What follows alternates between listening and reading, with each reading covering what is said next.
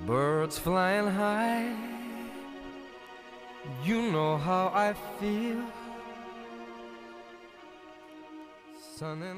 היי, שלום לכולם ותודה שהגעתם שוב לפודקאסט רזה בראש, הפודקאסט שמיועד לכל מי שמאס בעולמות הדיאטה המקובלים, פודקאסט שמקנה ידע וכלים מנטליים והתנהגותיים כדי לצאת מהמאבק היומיומי עם האוכל לחופש מוחלט. אני נעמה פולק ואני מייסדת השיטה הרזה בראש, שיטה לירידה במשקל באמצעות אבחון ושינוי דפוסי החשיבה המניעים לאכילת יתר, אכילה רגשית ואכילת חמוצים, זיתים ותירס מפחית.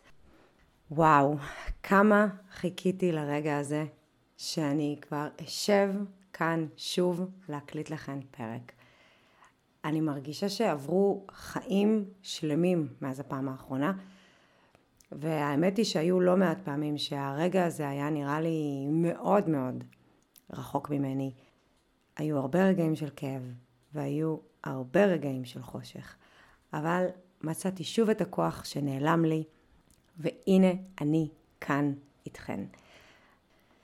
אז הפרק של היום לא הולך להיות פרק עצוב, זה פרק שהולך לעלות לכן חיוך.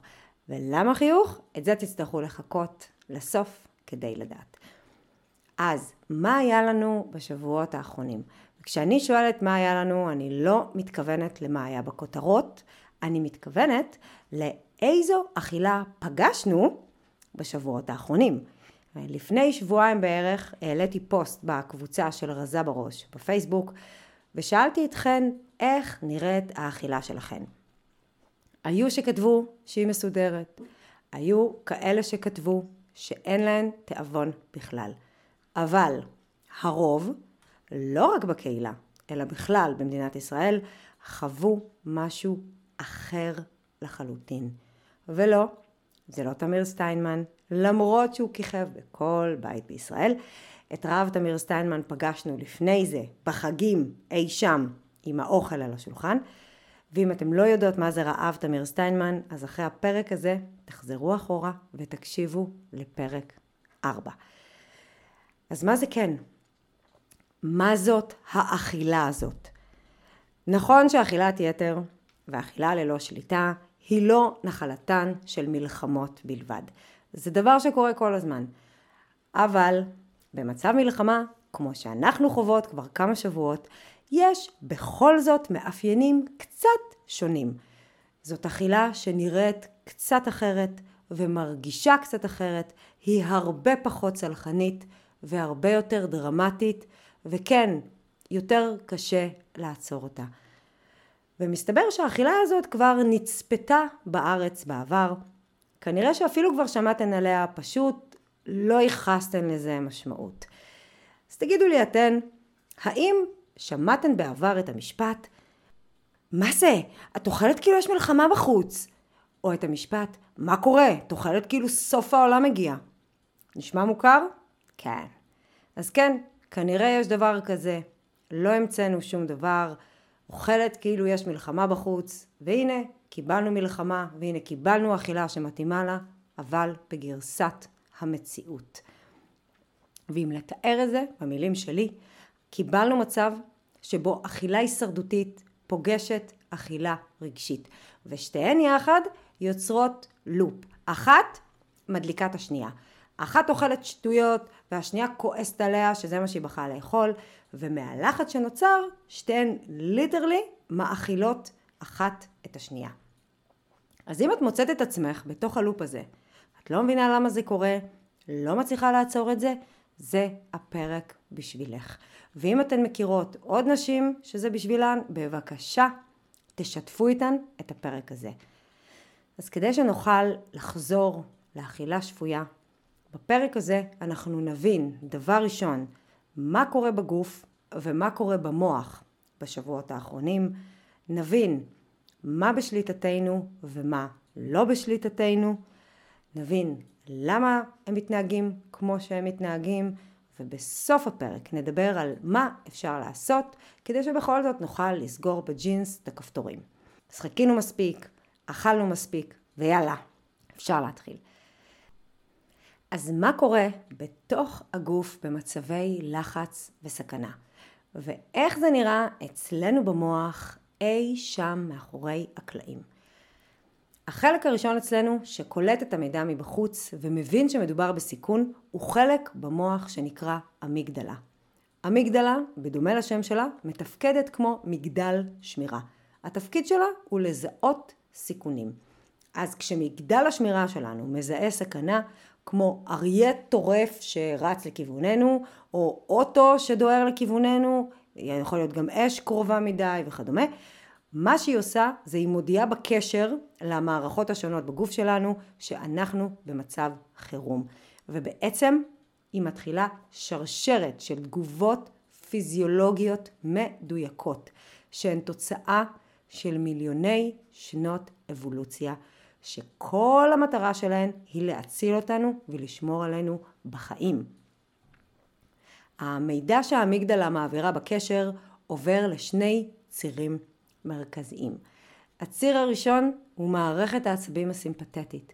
זאת מערכת שאחראית לתגובות לא רצוניות ולמעשה ככה הגוף שלנו מתפקד מהר מאוד, לפעמים אפילו בלי שאנחנו בכלל מספיקות לחשוב.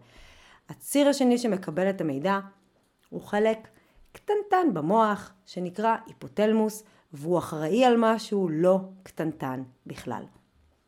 ההיפותלמוס הוא חלק שאחראי לווסת את הגוף שלנו באמצעות מנגנונים מטאבוליים. מה זה אומר?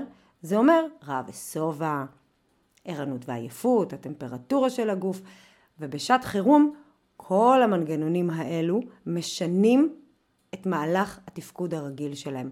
הם לא עובדים אותו דבר. וכדי לפשט את הדברים, אפשר להגיד שההיפותלמוס הוא כמו מפקד חטיבה בצה"ל, שיודע בדיוק מה צריך לעשות, כדי שהמנגנונים תחת פיקודו יעשו את התפקיד ההישרדותי שלהם. אז מה הוא עושה? הוא מרים טלפון למערכת האנדוקרינית, שזאת מערכת שמפרישה הורמונים למחזור הדם שלנו, אומר לה יש סכנה, ובעצם הוא נותן לה פקודה לייצר לתוך מחזור הדם שלנו תגובה הורמונלית שמתאימה לשעת חירום. היא מזרימה לתוך הדם שלנו לוחמים של סיירת מטכ"ל שקוראים להם אנדרנלין וקורטיזול, שמתפרסים עכשיו בכל הגוף שלנו, תופסים עמדה ודואגים שלגוף שלנו תהיה אפשרות מיידית להגיב לסכנה. הם מכינים את הגוף למצב שבטח שמעתם את שמו מאות פעמים בשבועות האחרונים, מצב הילחם או ברח, fight or flight. המשמעות של המצב הקדמוני הזה היא שהוא מסדר מחדש את כל סדר העדיפויות של הגוף שלנו, כדי שכל האנרגיה בגוף תופנה אך ורק למצב לחימה. זאת אומרת, הפעלה של מנגנונים שחיוניים בזמן סכנה, פלוס השבתת מערכות שאינן חיוניות, אוקיי? השבתה בגוף של כל מה שלא דחוף עכשיו עכשיו, בשנייה זו ממש, כמו חלק במוח שמופקד על חשיבה לטווח ארוך, כמו פעילות של מערכת חיסונית, ומעלים את תחושת התיאבון, וגם מאט את קצב חילוף החומרים. אין פסיק של אנרגיה שמתבזבזת עכשיו. אף אחד לא יוצא שבת. זהו. המפקד שלנו אוסף את כל האנרגיה הזאת, מזרים דם במהירות לכל החלקים בגוף, מזרים חמצן לשרירים כדי שנוכל להילחם או שנוכל לברוח ולרוץ ממש ממש מהר. אז אם זאת כוונת המשורר, איפה זה מתחיל להסתבך? את זה אנחנו נבין עכשיו. כשהמוח מפעיל נוהל fight or flight, הוא עושה את זה כדי לאפשר לנו להגיב לסכנה, אבל לסכנה אמיתית ומיידית לחיים. שלפי האבולוציה שלנו וכל מה שהיא למדה ואספה במשך מיליוני שנים, לא מדובר במצבים ארוכי זמן, אלא פיקים קצרים וחזל"ש. אז שמצב חירום מיידי, שאמור להיות קצר, הופך להיות מצב מתמשך, רמות הלחץ והחרדה שלנו לא יורדות ומשדרות למוח להמשיך כל הזמן בנוהל יילחם או ברח. אבל בפועל, אם אנחנו לא חייל בשדה הקרב, אנחנו לא נלחמות ולא בורחות. זאת אומרת, שכל האנרגיה שמופרשת לנו לתוך מחזור הדם בעצם נשארת כלואה ולא משתחררת. אין תזוזה של הגוף שנמצאת בהלימה לרמות הלחץ, מה שנקרא פול גז בניוטרל. אנחנו מוצפות באנדרנלין וקורטיזול שמפטרלים בכל הגוף ולא נחים לרגע. האנדרנלין, כמו קפאין, שיש יותר מדי ממנו בתוך הגוף שלנו, אנחנו נרגיש יותר עצבנות, קשיים בשינה, עייפות מצטברת, חוסר שקט. כל התסמינים האלו זאת אנרגיה שכלואה בגוף ומחפשת דרך לווסת את עצמה. היא מחפשת דרך לצאת החוצה. אז היא שואלת את עצמה, נו, מה יהיה הכי מהיר, זמין ויעיל? ספוילר, אוכל. תכף נגיע לזה. בנוסף לזה, בואו לא נשכח את השחקן המרכזי הנוסף שזורם לנו בדם, הקורטיזול. רמות גבוהות של קורטיזול מעלות את רמת הסוכר בדם וגורמות לשחרור מהיר של אינסולין. אז לאורך זמן, כן, ניחשתם נכון, הקורטיזול גורם לתיאבון מוגבר. ולא סתם תיאבון, לקורטיזול יש העדפה מיוחדת והיא לאוכל עם ריכוז גבוה של סוכרים ושומן. כי מה לעשות, זה מה שנדרש כדי לספק לגוף אנרגיה מהירה וזמינה וגם כדי לחדש כמה שיותר מהר את המאגרים של האנרגיה של הגוף. אז כשאנחנו תקועות בפול גז בניוטרל והאנרגיה הזאת לא משתחררת, אז היא רק מצטברת והגוף נוטה לאגור את הסוכר כעודפי שומן ובעיקר שומן בטני שידוע בכינוייו טיירים, פאוצ'ים, שניצלים וכו'. זה אולי גורם נזק להרבה אנשים ואפילו נזק גדול מאוד לחלקם. אבל צריך להבין שההיגיון האבולוציוני של מערכת הבקרה של הגוף שלנו יעדיף עודף קלורי על פני מחסור, וזה כדי לשמר מאגרים לשעת חירום. וההיגיון האבולוציוני הזה פועל אצל כל בני האדם. הוא לא עושה סלקציה, והוא שומר רזרבות גם למי שכבר יש רזרבות, וגם למי שחי במדינה שכנראה לא יחסר באוכל, והוא בעצמו לא חווה או חווה רעב קיומי. ואם ראיתם את התורים בסופר בשבועיים הראשונים של הלחימה, אתם מבינות בדיוק איך בא לידי ביטוי היגיון אבולוציוני, שנראה מאוד הגיוני באותו רגע, אבל הוא לא מסתמך על שום היגיון מציאותי בשטח. אז מה יש לנו כאן? יש לנו מוח שקיבל התרעת סכנה, וגוף שקיבל פקודה להיערך ללחימה. אז בטווח הקצר נרגיש חוסר תיאבון, ערנות ומלא אנדרנלין שנותן בוסט של כוח בגוף. אבל בטווח הארוך, פול גז בניוטרל. לא נלחם ולא בורח. תקוע במקום.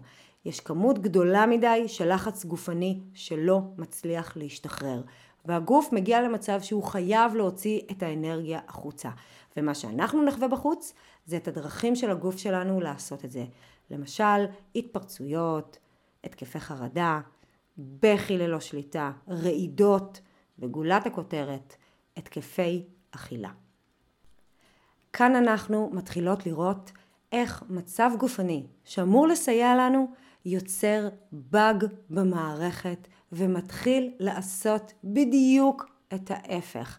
עד שאנחנו פוגשות סיבוב ועוד סיבוב ועוד סיבוב של אכילה שלא נגמרת. והאבסורד הוא שמה שממשיך את המעגל הזה הוא גם מה שהתחיל אותו. סטרס. שימו לב איך זה קורה. הרי כמו שאמרנו, הקורטיזול אוהב אוכל שיש בו ריכוז גבוה של סוכר ושומן. אל תשכחו שזאת מערכת שנבנתה על אוכל שהאדם הקדמון היה יכול למצוא בטבע, אבל אצלנו כאן הדחף הזה פוגש את המציאות של שנת 2023 ומקבל הרבה מאוד אוכל מעובד ופחמימות ריקות וסוג כזה של אוכל בכמות גדולה בגוף לאורך זמן מקשה על העיבוד של הסטרס ובעצם הוא מקשה על הגוף להירגע. אז אם חשבנו שזה בסדר ואנחנו אוכלות כדי להתנחם, אז לא, זה לא מנחם אותנו. הלחץ לא משתחרר החוצה, הקורטיזול נשאר בדם, וכדי לווסת את עצמו, הוא מגביר בתורו שוב פעם את התיאבון, וכן הלאה והלאה. ואם זה לא מספיק, אז הקורטיזול גם מאט את קצב חילוף החומרים ואוגר את האוכל כעודפי שומן. המוח לא מבין עכשיו מה מידת המכנסיים, לא מעניין אותו הצרבת של השוקולד מאתמול, אבל אותנו כן. והסטרס מהמצב יוצר סטרס נוסף מהאכילה ועלייה במשקל. אז יש לנו כאן גם ביצה וגם תרנגולת, והתרנגולת הזאת לא מפסיקה להטיל ביצי קינדר, מה שיוצר לופ שלא נגמר, של אכילת יתר ללא שליטה, שגוררת אחריה אשמה ורגשות שליליים ללא תקנה, וניסיונות לעצור את הדבר הזה ללא הצלחה. ואם נאסוף את כל זה לכותרת אחת, אז בואו נקרא לה אכילת מלחמה. והמטרה שלי, שאיתה אני הכנתי את הפרק הזה, היא שקודם כל, כל המידע הזה יעזור לכן לא לייחס לאכילה הזאת את האופי שלכן או את מי שאתן. אכילת מלחמה, כמו שהבנתן, היא לא פגם אישיותי או מחסור בכוח רצון, ובטח לא חולשה.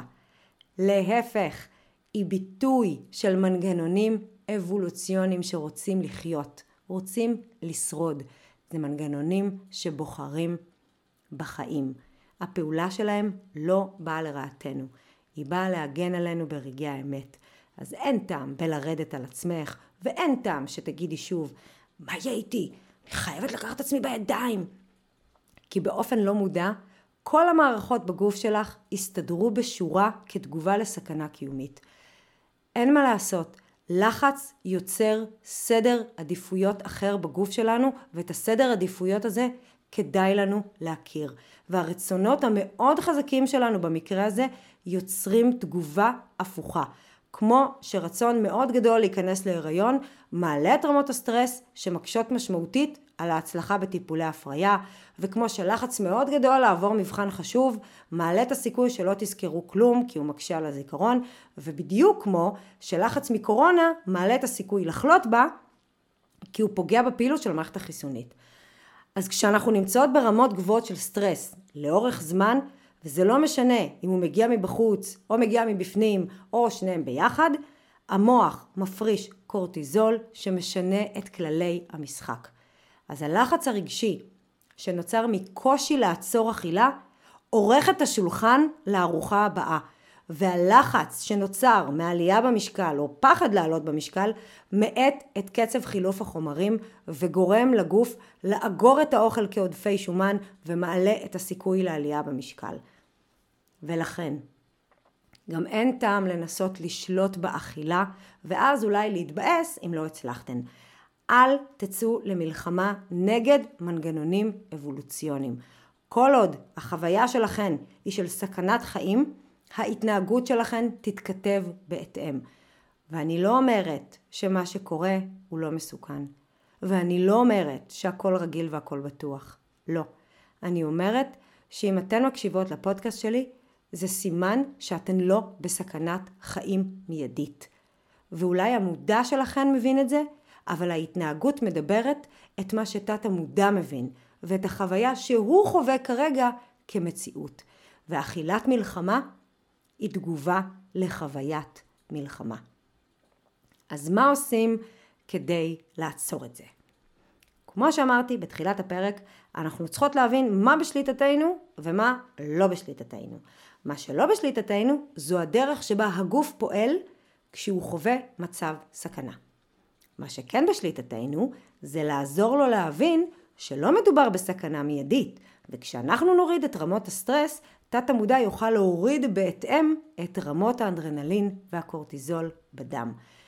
מי שמקשיבה באופן קבוע לפודקאסט כבר יודעת שתת המודע חווה את המציאות כמו שילד בגן חווה את המציאות, וזה לפי תחושות.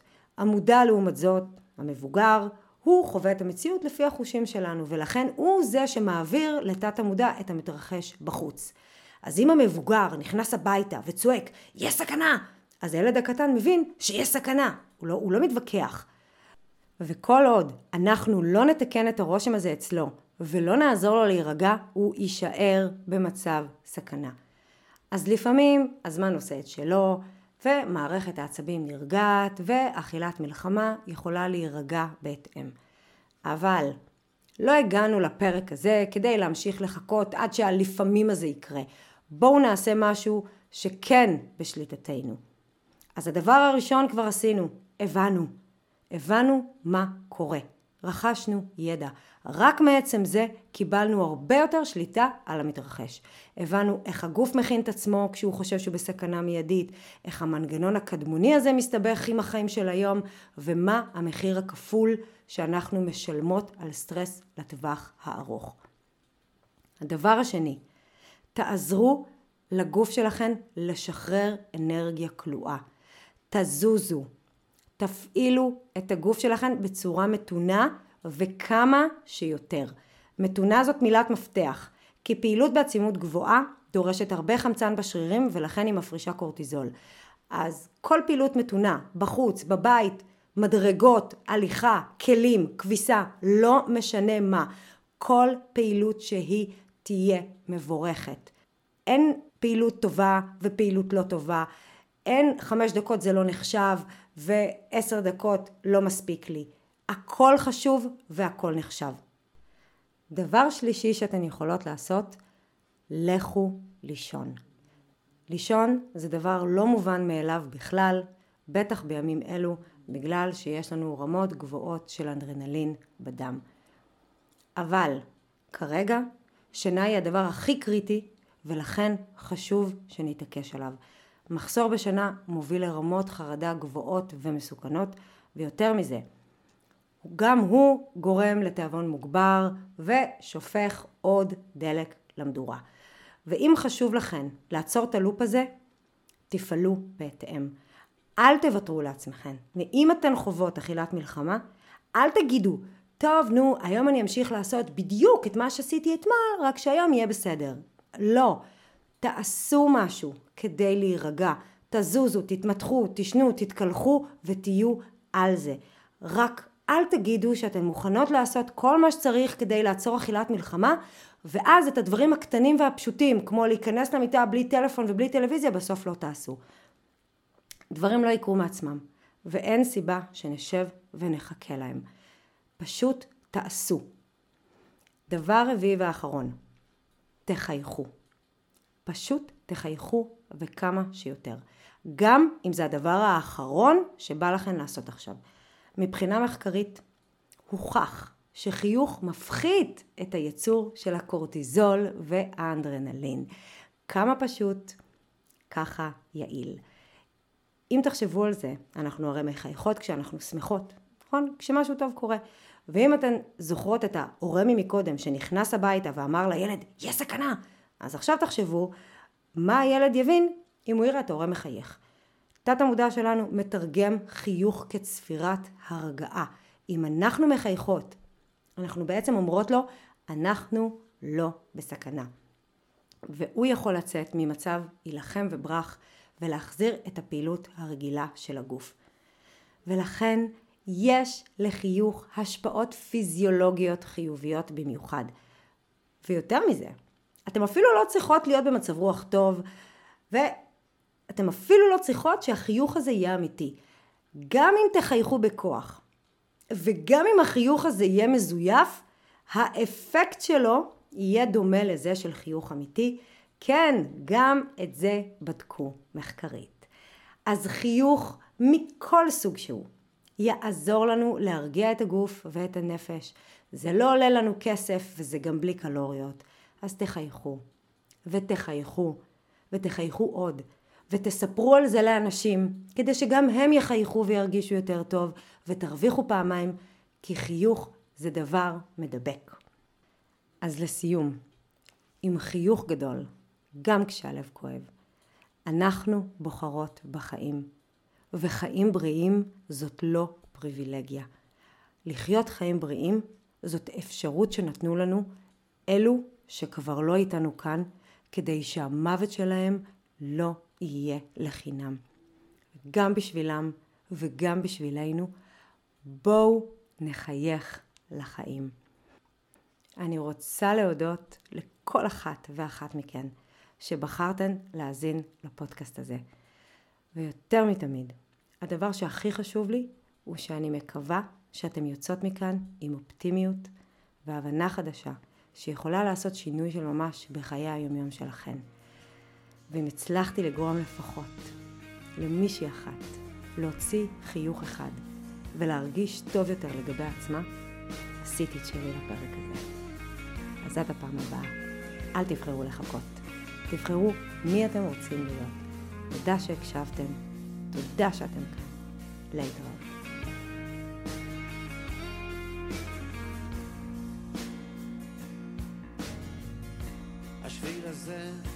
מתחיל כאן. בין סניף בנק למעיין. לא סלול, לא תמיד מסומן. השביל הזה מתחיל כאן חוצה את העיר עולה על ההר ממשיך על הים, ממשיך גם מחר, חותך באוויר, בין הבתים, יוצא לאור, אל חיים חדשים.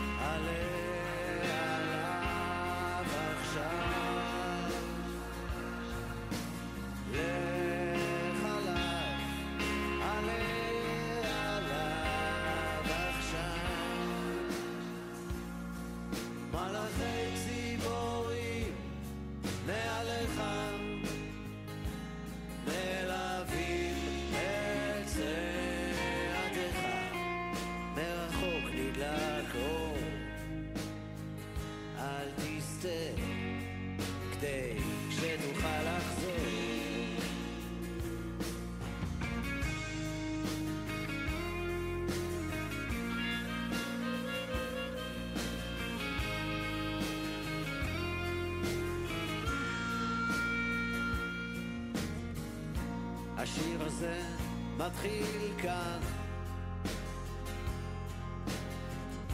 כחול על הדף הלבן לא גמור לא תמיד מכוון.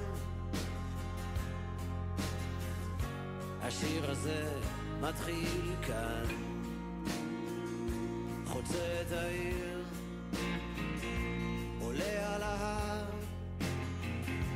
ממשיך על הים, ממשיך גם מחר, חותך באוויר, בין אנשים, יוצא לאור, אל חיים חדשים.